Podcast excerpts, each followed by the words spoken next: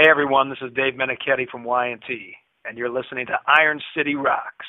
Turn it up. Hi, this is AJ Pero from Twisted Sister, and you are listening to John and Iron City Rocks. Hey, how you doing? This is Michael Orlando from Adrenaline Mob, Tread, and Sonic Stomp. You're listening to Iron City Rocks. Dig it. Oh!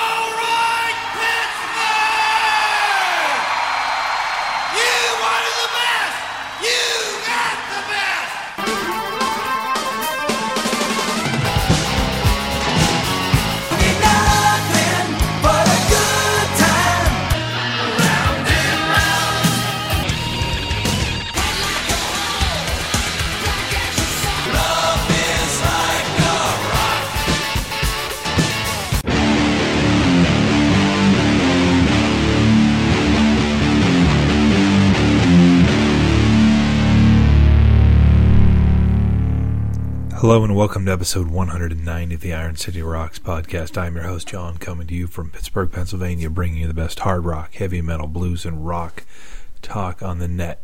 Got two special guitar players on episode 190. We've got from the band Adrenaline Mob, we've got Mike Orlando joining us. Adrenaline Mob will be coming to the Altar Bar in Pittsburgh, doing a show on the 14th of March. Uh, will be going all around the country uh, doing the tour as well. Uh, got a new EP out called Caverta, uh, which is a covers. I don't even want to call it an EP. Actually, it's eight tracks, uh, so it's kind of blurring the line between a regular album and an EP. That'll be coming out uh, on the 12th of March. So two days later, they'll be at the Altar Bar to do a show. And then also we have joining us Kelly Richey, who also will be doing a show at the Altar Bar. Her show will be later that same week, the 16th of March doing a show. Uh, great uh, blues guitarist, kind of reminded me almost instantly when I listened to her first track of a, of a female kind of version of Stevie Ray Vaughan. So I'm going to talk to her in just a little bit. But what we're going to do first, we're going to play a little bit of uh, Adrenaline Mob and talk to Mike Orlando.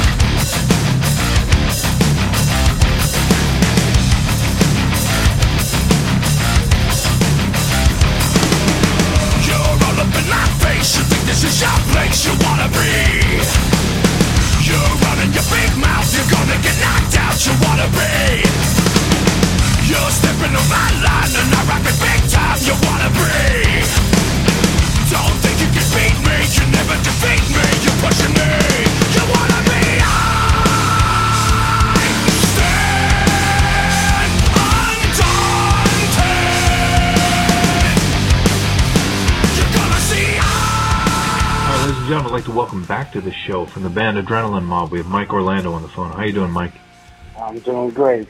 Pleasure to be here, and thanks for having me. Oh, I appreciate it. Uh, you taking the time. You guys are going to be uh, having kind of a busy March. You're dropping a, a new. Uh, you guys are kind of calling it an EP. It, you know, for us old timers, it's almost like an LP. Uh, eight eight tracks uh, of cover songs in the month of March, I believe on the 12th, which coincides with the first day of the tour, and then two nights later you're going to be in in Pittsburgh as well as all over the United States. Um, so let's first talk about the the the album Covert. Is it Caverta? Is that how you pronounce it?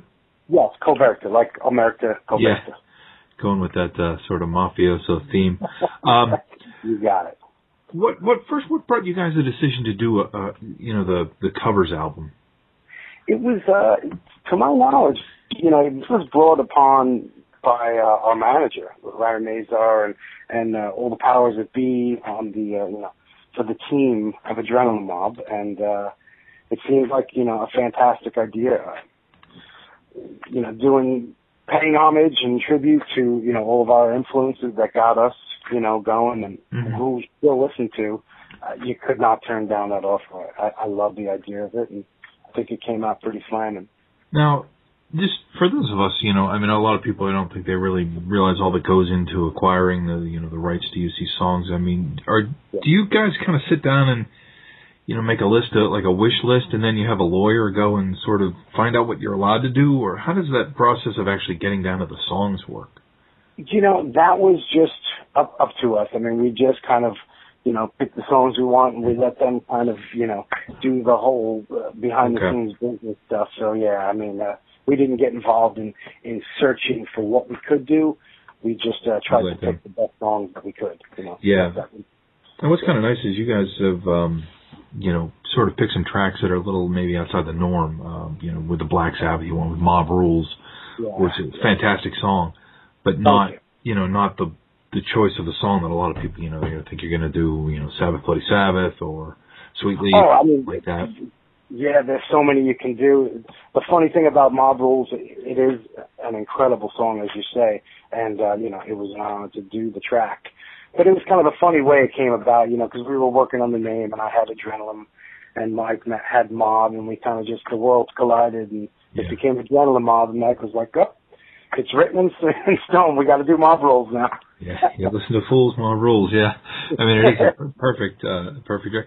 The, the track that really stuck out to me, and I was delighted to see it, is the lead-off track "High Wire" from Badlands. And for those that, that don't remember, uh, Jake E. Yeah. Lee's uh, project, how did how did that one come about? Because that's not one that you. I don't know that I've ever seen anyone cover a Badlands song.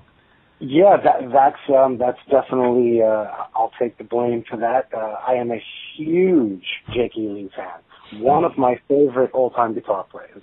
Uh, That's awesome. just Yeah. blew my face off in Ozzy and everything after that was, you know, he's, he's incredible. And uh I I had been doing uh, you know, in my Sonic Stomp show, I wanted to close the set and I had been closing the set with Russell coming up and melting faces doing high wire, never realizing he was such a huge Ray Gillen fan and Yeah. he, I mean so we've been doing this together since probably two thousand seven maybe Okay. um, you know, at a few of my shows, and uh, my my gosh, I've never heard anyone sing Ray like Russ does. I mean, Yeah. It's just, you know, he he blows it out, man. Pipes from hell, you know. So it, was a, it was a great pairing. We were both such huge Badlands fans, and you know, it was easy when we were thinking of songs when we first went out on tour in 2011 with Adrenaline Mob. It was like, hey, you know, me and Russ do High Wire, and so it was a no brainer. Yeah, I mean that that is really cool because I, I would wonder even how many people you know outside of you know the real hardcore fans even remember the band existed. You know, because it was a very brief period of time. You know, the first album and then the their second album did pretty well, but it wasn't. Uh, yeah, yeah, it was a shame. It was a shame. I know. Yeah, and then obviously right past, Um, you know, before they had time to do much more. So it's it's great to see that. You know. Oh yeah, It's- I mean, Jake is still, you know, still one of my favorites. and I, you know, I Yeah. listen to him all the time. Yeah, and you can certainly see that Russell wears his Dio heart on his sleeve. You know, you've got uh, quite a few tracks on there with with Ronnie on vocals. You know, that was a really uh, great treat for me because, yeah, it's, you know, I, I always say, you know, you play to your strengths. And, Mhm. you know, Russ has so many strengths in vocals, but he, he does Dio to me like no other. So to actually have the honor, you know, to pay tribute to Dio's solo band, Yeah. to Rainbow, uh, you know, Kill the King, and in Black Sabbath, it's it's beyond an honor for me myself. I know. You know. Well, that that kind of leads me to something about your approach as as a, musician to doing these songs because you're you're really spanning, you know, with Ritchie Blackmore, Tony Iommi, Eddie Van Halen, Yeah. uh, Robbie Krieger. How do you stylistically do you when when you sit down to do one of these songs, do you tend to to bring it into your style of playing, or you do you try to stay true to the originals? I, I do, uh, you know, with such classics and epic songs that we've picked, um, being such a fan of every guitar player you just said. I mean, you know, Kill the King and Stand Up and Shout were two of the first songs I ever played in a band when I was 13. So they're, they're near and dear to my heart. And I grew up on the Doors uh, from, you know, seven years old on. So I, when I when I approach a song, I definitely try to you know, stay true Mm-hmm. to the original, but you know, I want to kind of, you know, tip, tip the hat off and say, hey, you know, I got a little bit in my bag of tricks. I'd love to, uh, you know, show you without being disrespectful and Right. you know disrespecting the song. So um, I try to throw in a little bit here and there, you know, Mm-hmm. but uh, I, I stay pretty much true to it, Yeah. except for a few uh, little things here and there. Break on Through is kind of cool because I actually got to play the keyboard solo. Okay. so that was really cool to emulate Manzarek, and uh, and then me and Mike just went, you know, balls out on this one crazy, really fast part together. And so obviously we we modified the stuff just a little bit. Right. Now, you guys, as I mentioned, are going to be hitting the road on on the same day the album drops on the 12th uh, of March, and then you're doing dates. It looks like all the way up through early April, um, and, and hitting. You know, you've got dates through L.A., Nevada, you know, all the way through the middle part of the country. Um, As I think we had talked about almost a year ago when we were on the show, this band is is always got to be kind of a tightrope of schedules. You know, um, obviously a drummer keeps himself quite busy um, with other stuff. I mean, do you guys have plans beyond April at this Um, we, we we plan to tour all year round. Th- This Okay. is, you know, this is the, this is definitely the year of the, of the mob. You know, Yeah. we have a, a new team around us. You know, amazing new management and everything, and uh, we're not we're not just doing this first leg. You know, we've posted that is just the first leg. The Mhm. second leg in the U.S. starts uh, in the third week of April. And it's going to go until the end of May. So that's going to be another long four to five week run which we'll probably announce hopefully soon, maybe a week or Mhm. two. Too. Um, so, you know, then I think we're gonna, you know, go overseas. Um, we have to get back to Europe again, and then there's so many plans. You know, Japan, then back to the states, and we really are gonna hit the pavement this year. Yeah, and I think I think the uh, Omerta album really struck a chord with a lot of listeners because it's you know it's heavy, it's got all the musicianship, but they're approachable, you know, melodic hard rock songs. Um, so it, it was I know uh, you know, and a lot of people were putting their 2012 kind of you know what was the best of 2012. That that album came up a lot in those discussions. Yeah, that that that was it's an honor, you know, for myself and the guys in the band. Um, you know, I've always been into you know really melodic music with with great playing, but nothing that's going to just be so overbearing. You know. Yeah, yeah, and I think you know a lot of that comes down to I mean you've got a singer who's got a you know a very good melodic but powerful voice, so you're not alienating you know Yeah. the metalheads, but you're not making Yeah. their wives run from the club screaming either. You know. Yeah, we, we we can go from a song like Psycho Sane into All in the Line or Angel Sky, and it's uh, Yeah. it's done you know perfectly in the same you know genre in the same realm with the same power and the same you know um, you know playing wise. hmm That's what's great about this band, you know. Yeah. Uh, so we're, we're out there still supporting Omerta all year long, you know, Yeah. and Coverta. Yeah, and it's great you guys managed to you know get this this covers album in. I mean, with the schedules you guys keep. Now, set list wise, will will a lot of these cover songs be making it into the list, or was this more of a I just a fun project? Okay. Yeah, No, no, I, I really hope so. Like, like I had said prior, uh, Highwire and Stand Up and Shout have been in the set. hmm So it's, uh, that, that's a no-brainer. Um, I really can't wait to do like Kill the King and, and Break On Through. We did such a really cool heavy version of the Doors track. It's still the same, you know, arrangement, but it's just, it's just really heavy. It's got, you know, John Moyer doing some great tool type bass stuff in the Mhm. beginning and just some great playing, but all the tracks, I mean, even Barracuda, uh, Russ, Russ just kills it. I, I don't think I've ever heard a male voice actually do a cover of Barracuda. Yeah, I can't say I've, I've heard that either. That's that is Yeah. that's a great point. So, yeah. um, outside of uh, Adrenaline Mob, um, you have your Sonic Stomp. Uh, any activity going on there? Uh, obviously, you, this album was recorded in your studio, correct? The, uh, yeah, yeah. Right. We did this in, in Sonic Stomp Studios in, in an epic 18 days. We tracked it, I mixed it, I mastered it, we did the artwork, and handed it in on the 19th day. That's there you go. it Um, was insane, yeah. But no, I do. Sonic Stomp I'll be doing. You know, if I have the, the time this year, I want to do a Sonic Stomp 3, re- remaster and re-release 1 and 2. And I, I also have a, a new band called Tread with Rudy Sarzo and AJ Pero. you that, read uh, my mind. I was headed right there with the next question. I knew it was. um, another band I, I'm absolutely honored to be in. You know, Yeah. Rudy. Rudy is a living legend. You know, and uh, one of the sweetest, nicest guys in the business. And AJ Pero's been a best friend of mine since I can't remember how long. And I'm really excited. I've been I've been trying to work on it diligently, you know, behind the behind you know getting everything done for Adrenaline Mob because it's the A Mob uh, wheels are they're not spinning, they're burning rubber right now. You know? Yeah. So, um, I'm just trying to uh, you know put that together, and and we're all diligently trying to to finish the Tread album. Yeah, that. Um, have you guys uh, written most of the material for the Tread album, or, or I mean, obviously, you know, trying to get everybody in one room has got to be very tough. But thankfully, the internet, I'm sure, helps.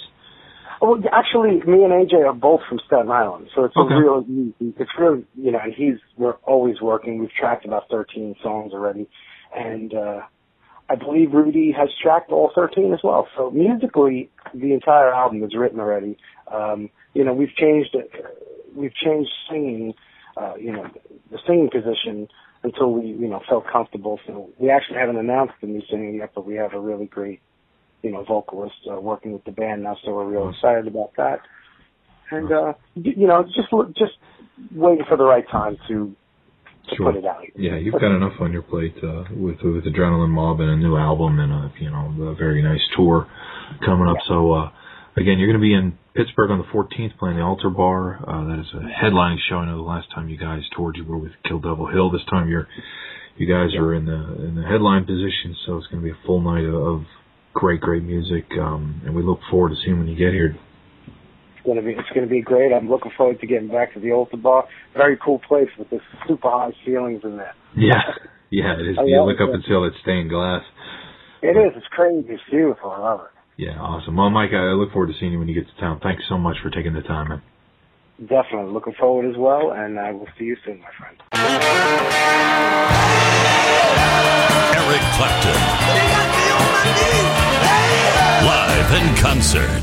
Saturday night, April 6th at Consol Energy Center. One night, one stage.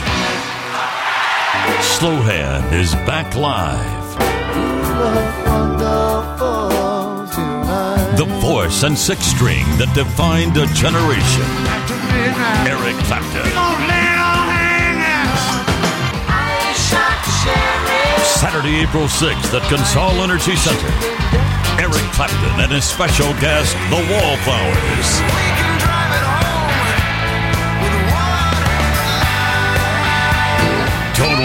Tickets on sale now. Available at Ticketmaster. The Rock and Roll Hall of Famer, Eric Clapton. A Beaver production. Have you ever listened to an album and thought to yourself, man, I could do so much better than that? Well, here's your chance. My name is Sue, and I've decided to write my next album live and online at rageandapathy.com. So come on over, leave me a comment, and tell me what you think about the album and where you think it should go. And as a bonus for you Iron City rockers out there, I will give you an exclusive copy of the first song as soon as I get it finished. So stop on over to rageandapathy.com and join my madness. All right, again, big thanks to Mike Orlando for taking the time out of his very hectic schedule uh, with Adrenaline Mob, Tread, Sonic Stomp, and uh, all the touring and things that go on with that. So I want to thank him for taking that time. Again, Caverta coming out on the 12th of March. They'll be doing a show in Pittsburgh on the 14th of March. And then later that same week, our next guest, Kelly Richey, uh, will be bringing a fiery blend of kind of that Austin rock blues guitar kind of that was made famous by someone like uh, Albert King or something like that. She's going to be bringing it to the Altar Bar on the 16th, so we had an opportunity to talk to her. I'm going to play a track from her latest album now, and then we'll get into that interview.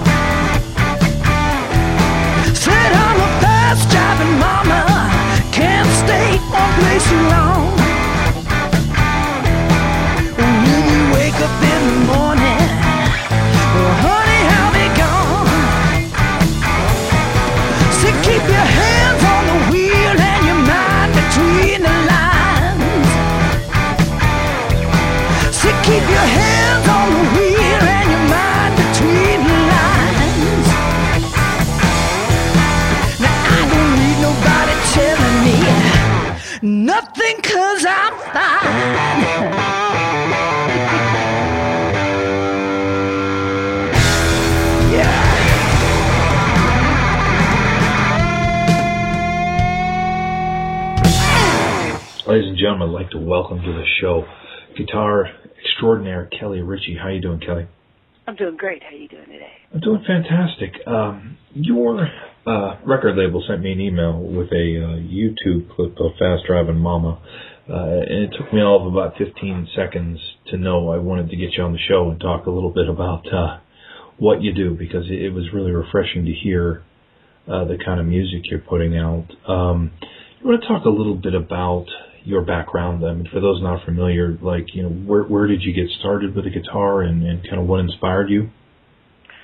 You know, I started playing when I was 15, and um, I had never like I'd grown up in this Southern Baptist church, and Okay. I was not raised with Jimi Hendrix Okay. or, or any music like that. But I was raised with a lot of gospel music, Okay. and our church was burned to the ground when I was a young child uh, because it was the first church to integrate. So we had a lot of involvement with the African American community. So Mhm. early on, I saw the difference between black gospel and white gospel, Sure. and was really moved by the black gospel that I, you know, grew up listening to. And so, hence, when I um, got a guitar, even though my parents weren't, you know, really into that kind of uh, psychedelic music by any means, Mhm. when I first heard Jimi Hendrix, it kind of connected me with um, that blues rock based sound. Uh, Okay. Led Zeppelin would soon follow, and uh, then a number of years later, right before uh, Jimmy, um, right before Albert King passed, I had the awesome opportunity to uh, play a show with him. Wow. And, yeah, I I was just young enough and dumb enough to ask if I could sit in, and he he talked to me a long time before the show. He set me up before he went out and uh, kept me up the entire night and left me there when he was done. Yeah. And uh, that was kind of my, you know, PhD introduction to the blues. Did he And, give you uh, any that's when I really realized that you know all of the the, the rock music that I liked was so blues based. I was going to ask you. Um, Albert didn't share with you how he tuned that guitar, did he? I'm sorry. He did. Al- Albert didn't share with you the magic of the tuning of his guitar by chance, did he? No, he didn't. Great mystery of how Albert tuned the guitar. Um, I was going to ask you because when I listen to your music, it, it's interesting you mentioned kind of uh, that Jimi Hendrix was your springboard because when I listen to your playing, I hear older influences, even you know predating Jimi Hendrix. Um, did you find yourself kind of working backward, you know, into the Buddy Guys and the Albert Collins and people like that? You know, the my favorite guitar player is Roy Buchanan. Okay. And when I walked into my first guitar lesson with my Kiss records and Peter Frampton records, my guitar teacher's like, "Oh no," uh, you know, especially I think when he saw the Kiss records, because you know, I mean, I was I was a, a kid, I didn't know, Yeah. and he looked at me. He said, "Look, if you want to learn how to play the guitar, you'll discover two people: Freddie King and Roy Buchanan." And um, and I and I and I did. And Roy Buchanan is just my my first love on the guitar. I mean, I just can't get enough of his sound. Uh, his version of Hey Joe, Mhm. his version of Down by the River. Um, he has an instrumental record called Sweet. Uh, I'm sorry, called uh, No One. Let's see, You're Not Alone Okay. and I wore out two vinyl copies of that um, when I was cutting my teeth on the guitar, and that's one of my all-time favorite records. Hence Yeah. my reason for putting out an instrumental record uh, Yeah. in 2006. Yeah, Now, Let, let me ask you this: as a as an artist who is kind of, excuse me, kind of you know a contemporary blues rock, and and we'll get into some other influences that kind of creep into your music in a moment. But um, how is it? I mean, is it something you can make a living at these days? I mean, obviously in the in the 60s and the 70s, and and, and even what Stevie Ray Vaughan did in the 80s, it, it, it could be quite lucrative. But is it a tough market for that kind of music? I think anything in the arts today Mhm. is extremely tough. I think our our economy today is extremely tough for everyone. You know, the, the the middle class, no matter what anyone says, it kind of doesn't exist anymore. No. You know, you have the haves and the people that are are trying to have. And um, you know that's not you know really a political observation as much as it is a re, uh, a human observation. I think that you know we're in a lot of shifts in our economy and our technology age and just the way we approach things as individuals and collectively. So I think that things are, are, are hard for a lot of people in the workforce and in the economic force. With that said, the arts tend to fall at the bottom of people's list because it's not something that they feel that they have to have to survive Right. in their daily life. However, they realize that they have to have it to survive. So, you know, I I think that it's really tricky to make a living. Uh, I think it takes a tremendous amount of brute force. I am highly driven and highly resilient, and um, I'm glad that I start that I'm not just starting in the market today. Yeah. Frankly, I really feel for those people that are that are just starting out because unless you're a supermodel, or unless you come for money, unless you're, you know, going to be in that one percent of that one percentile, you're you're just going to have to work. You know, I tell a lot of people that I mentor, a lot of people that I teach and that I coach. It's like if you're serious about music, you have to realize it's going to cost you everything that you have. And, you know, you shouldn't really look at that first financially, but you should definitely be aware that if you're going to really bare your soul and play your music, um, you're going to have to be creative and you're going to have to stay on top of things and you're going to have to work every tool that's available. As an independent artist, we have more tools today than we've ever had. Yeah, so there's total possibility. true. But but there is no guarantee. There is no easy path. And uh and it's something that, you know, from the second I get up in the morning, I get a cup of coffee, I get on the computer, I work all day long. I you know, it's Mhm. it's just non ending. And I go to bed with my computer in my lap almost. You know? Yeah, I, I hear you there. I mean, that that's very similar to to what I find myself doing with what we do. But you're absolutely right. I mean, there are more tools at your disposal for an independent artist to put an album together. You know, you know, with the same computer that you're using Facebook on. Uh, quite honestly, but it doesn't. You know, the the giant media companies that could get your record in every Kmart in America aren't there anymore. I mean, it's amazing. They're not. And, you know, the CD that I just released, this may be the last physical pressing that I do of a product. I mean, things have shifted a great deal. Yeah. You know, people are using Dropbox more than they're using the mail. Mhm. The the post office, you know, there's four lines that used to be open, now there's one. Yeah. Um, it's it's really crazy. We just sent uh, out all of our CDs for promotion, and overseas packages went from five dollars to ten dollars at the beginning of February. So when you're sending out, you know, hundreds of packages, that's, that's a, a large investment. So you know, things aren't just shifting; they're certain shifts that are happening are causing domino effects around Mhm. all of us. Absolutely. And you know, it's just if if this is something that you love, then then you figure it out. But uh, playing the guitar is a very small piece of being a successful artist today, and I'm very thankful to say that I've I've made my living just doing music for a long time. That I teach, I I do some life coaching and a lot of consulting. I produce records. Mhm. I tour nonstop, um, and I'm very uh, on top of my website and social media. That was an absolutely great quote right there. The playing the guitar is, is only a small portion because yeah, I, I think a, a lot of people, you know, you you think you're going to spend seven eight hours a day practicing and become Steve Vai without doing the myriad of other work that it takes to become a Steve Vai or or a, you know many of the the famous guitar players and, and you know when you're when you're doing something that isn't necessarily pop music, you know you really got to work your rear end off as a live act, and, and that's kind of where you know you mentioned touring. Uh, is that kind of you know for an artist in your niche? Is that really kind of where you make your living? Is the touring and the live? Well, you know, it's it's uh actually it's totally a multiple stream of income situation. Okay. I mean, some tours uh I make almost well, I make very little from Mhm. the actual playing. It's CDs.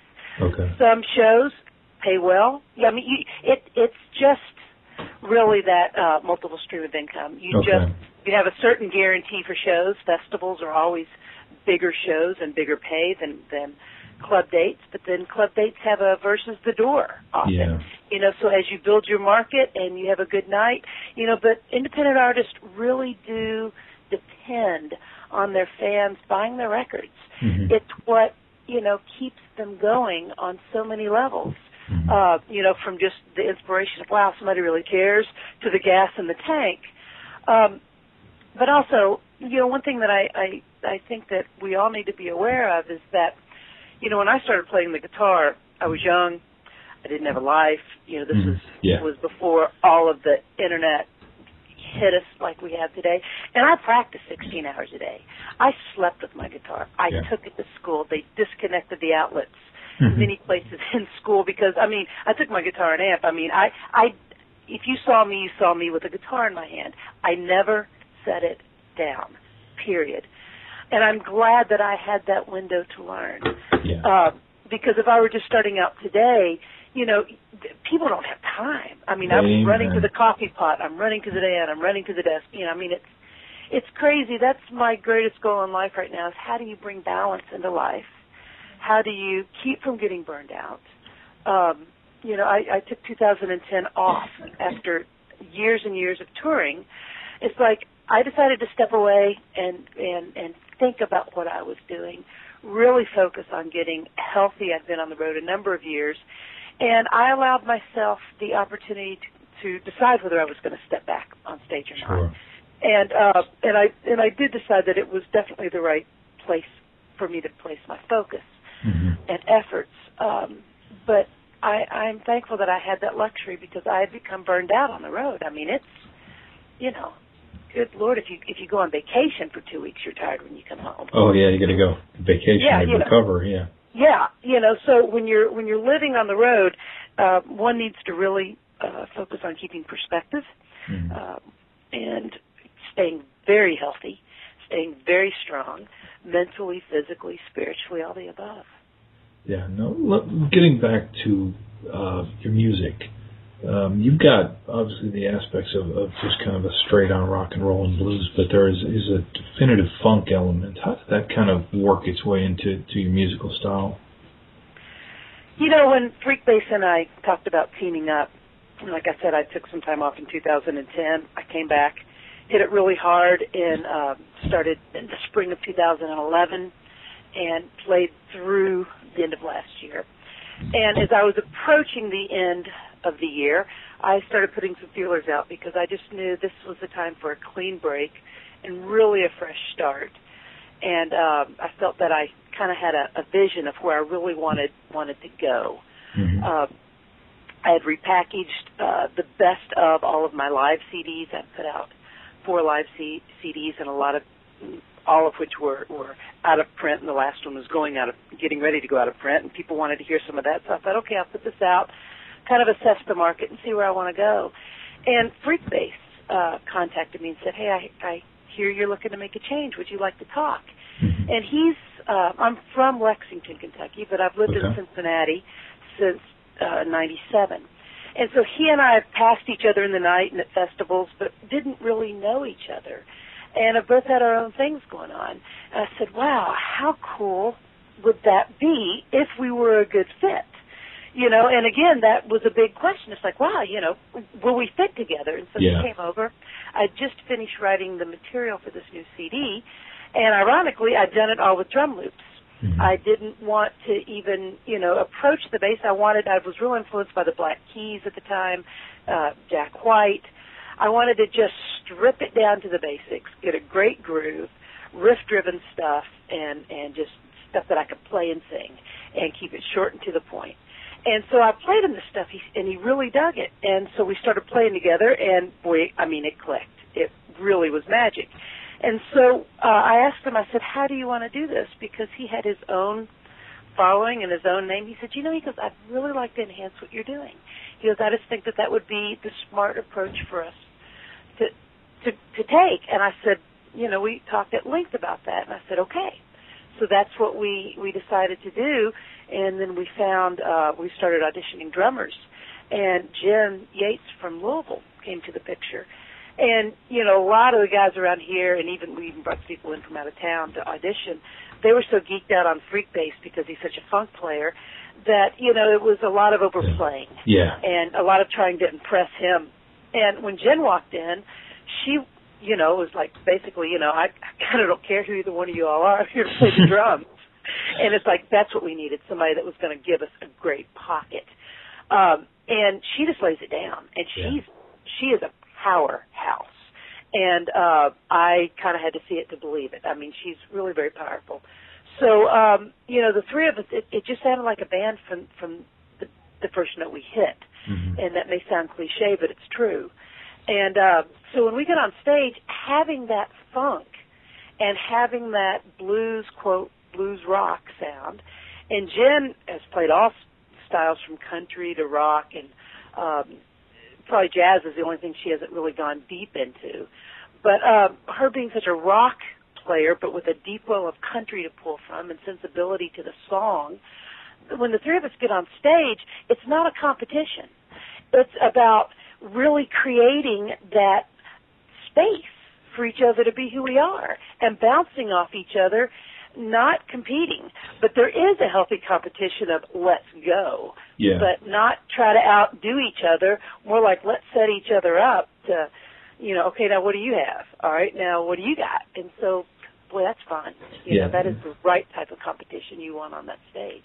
And that that's I think one of the absolute beauties of a trio uh, is that you you have that room, you know, because you you list you know as you're talking about the styles of, of a funk bass player and a country drummer and a blues guitar, it it sounds like it could be an incredibly organic thing or a train wreck.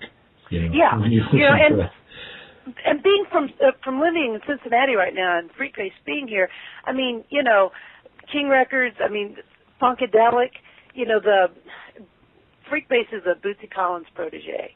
So this really is kind of a repackaged essence of Funkadelic. You've got that funk, you've got that psychedelic, um, you know, you've got a real heavy hitter as far as a, a, drummer that just lays down a deep pocket. I mean, it you know, I, I immediately started pulling out all my old funkadelic stuff and Freekbass and I started playing and just kind of sitting with Eddie Hazel thinking, wow, this is really cool and kind of getting my head around that vibe because, you know, that's, that's where I think organically, um, this thing is, is, is hailing from. No, no, live. You know, when you take this material on the road, do you guys tend to go off into some um, doing some exploratory stuff live, or, or do you guys kind of stick to the frameworks of the songs, or you know, kind of do the extended jam thing with that kind of You know, freedom? Freekbass and I are both known for like one big long guitar solo and one big long bass solo. And one, I think that's very cool, but I also think it has its place. This new record presents the opportunity for us to just play a five, you know, a, a, a four to maybe extended five minute song, you know, which is very short in my show and in Freekbass's show. But the songs are really tight, they're really powerful. They don't have to have a long extended solo. But I'm starting to extend some of them depending on, you know, where I place them in the set. There is one song on the record called um Rising Sun. I've written that on the acoustic guitar. It was kind of this powerful folk rock ballad that really talked about, you know, when you get up in the morning, think about me and the rising sun. And it's turned into this rock, funky rock tune that's like, whoa, I am so glad. You know, I scratched my head about bringing this to the record thinking, is this going to fit? And this is the song that when we take this on stage, I mean, I pull out the beer bottle, I pull out all these delays and psychedelic uh-huh. sounds. This is the one we were, we ended it the other night. And somebody goes, "Play it again," and you know it was already like ten minutes long. I mean, that's the one song on the record that live is just. I mean, people when I read the reviews on the shows, that's one that they're saying, "Oh my God!" And then there was this song where the drummer pulls out a shaker, a maraca, and you know is playing the drums with that, and the guitar player goes nuts, and for you know it's so that's that's fun when you when you get on stage and you bring the stuff and it's like wow wonder what's going to happen and you have the experience, you have the comfortability with each other to just ride that ride and let it take you where it takes you. So for those people that are familiar with my show, I can assure you there is so much new stuff and it's so fresh and it's powerful and it's it's now balanced, I think, Yeah. with the extended solos and the just kind of, you know, you know, stick a move, you know, Yeah. punch you right in the nose and then right on to the next song, which I've, I've needed, I've wanted, and now I have. Well, that sounds really, really cool. Now you're going to be coming in. Uh, you're doing a show in Pittsburgh on the 16th, but um, you're you're doing quite a bit of touring right now, or you're going to be going into quite a bit of touring. Um, so what what is the plan? I guess as far as the tour goes, I mean, you're going to be hitting most of the United States or just parts of the U.S. Well, you know, right now, um, I just we just finished up the record. Uh, we did it in November. We recorded it uh, late November, early December.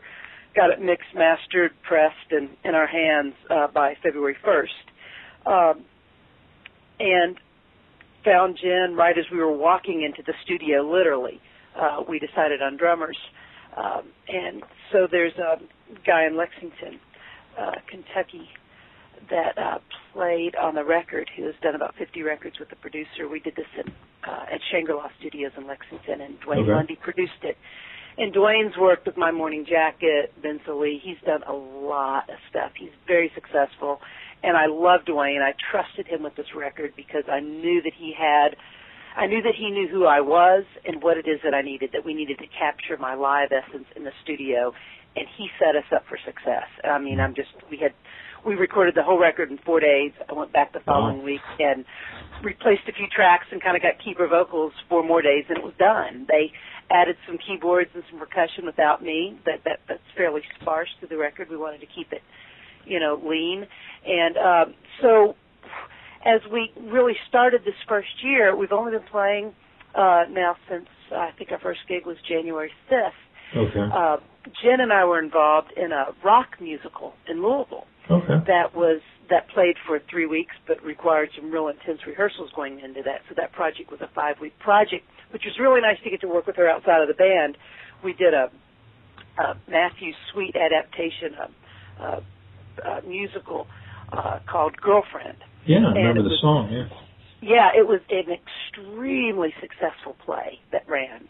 And the first time it ran was in San Francisco, and then they brought it here. And so we were with uh, Julie Wolf, who's played with Ani DiFranco and the Indigo Girls, Sara Lee, who was with Gang of Four, uh, B-52s, Indigo Girls, Ani DiFranco. It was a real powerful four-piece band that was kind of part of the play. We were on stage for the whole thing.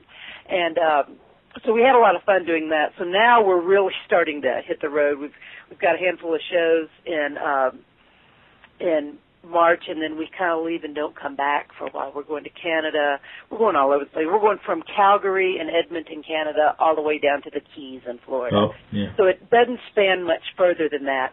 But uh, we've played Pittsburgh a number of times at Moondogs. We've done their Blues Fest, Okay. and uh, we're we're playing a new club this time, the Altar Bar Yeah. uh, because we had a new CD that was out, and just as far as dates, they just didn't coincide with what Moondogs had at the time, and we were going to be out of the country for several months. And while we had a new CD, we needed to get to that market. So I really want to uh, encourage people to come out. Uh, this is a new club for us.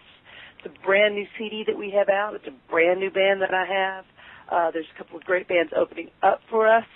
Um, and so it's really going to be a lot of fun. Yeah. I and I'm really looking forward to getting to Pittsburgh, and that's um, the 16th, which is um, Saturday night. Saturday night, yeah, you should get a nice, you know, nice time to come in and do that. I think you'll really enjoy Altar Bar. It's I've never heard an artist complain about Cool. Altar Bar. It's a yeah, it's a converted church, so you're right there below the stained glass windows, and uh, when you look up from the stage, you'll be able to see a really cool stained glass up in the ceiling, and the sound system is killer. So Oh, cool. yeah, it's gonna be great. Uh, Excellent. I want to Yeah. thank you, Kelly, for taking the time, and we uh, you know we look forward to seeing you on the 16th.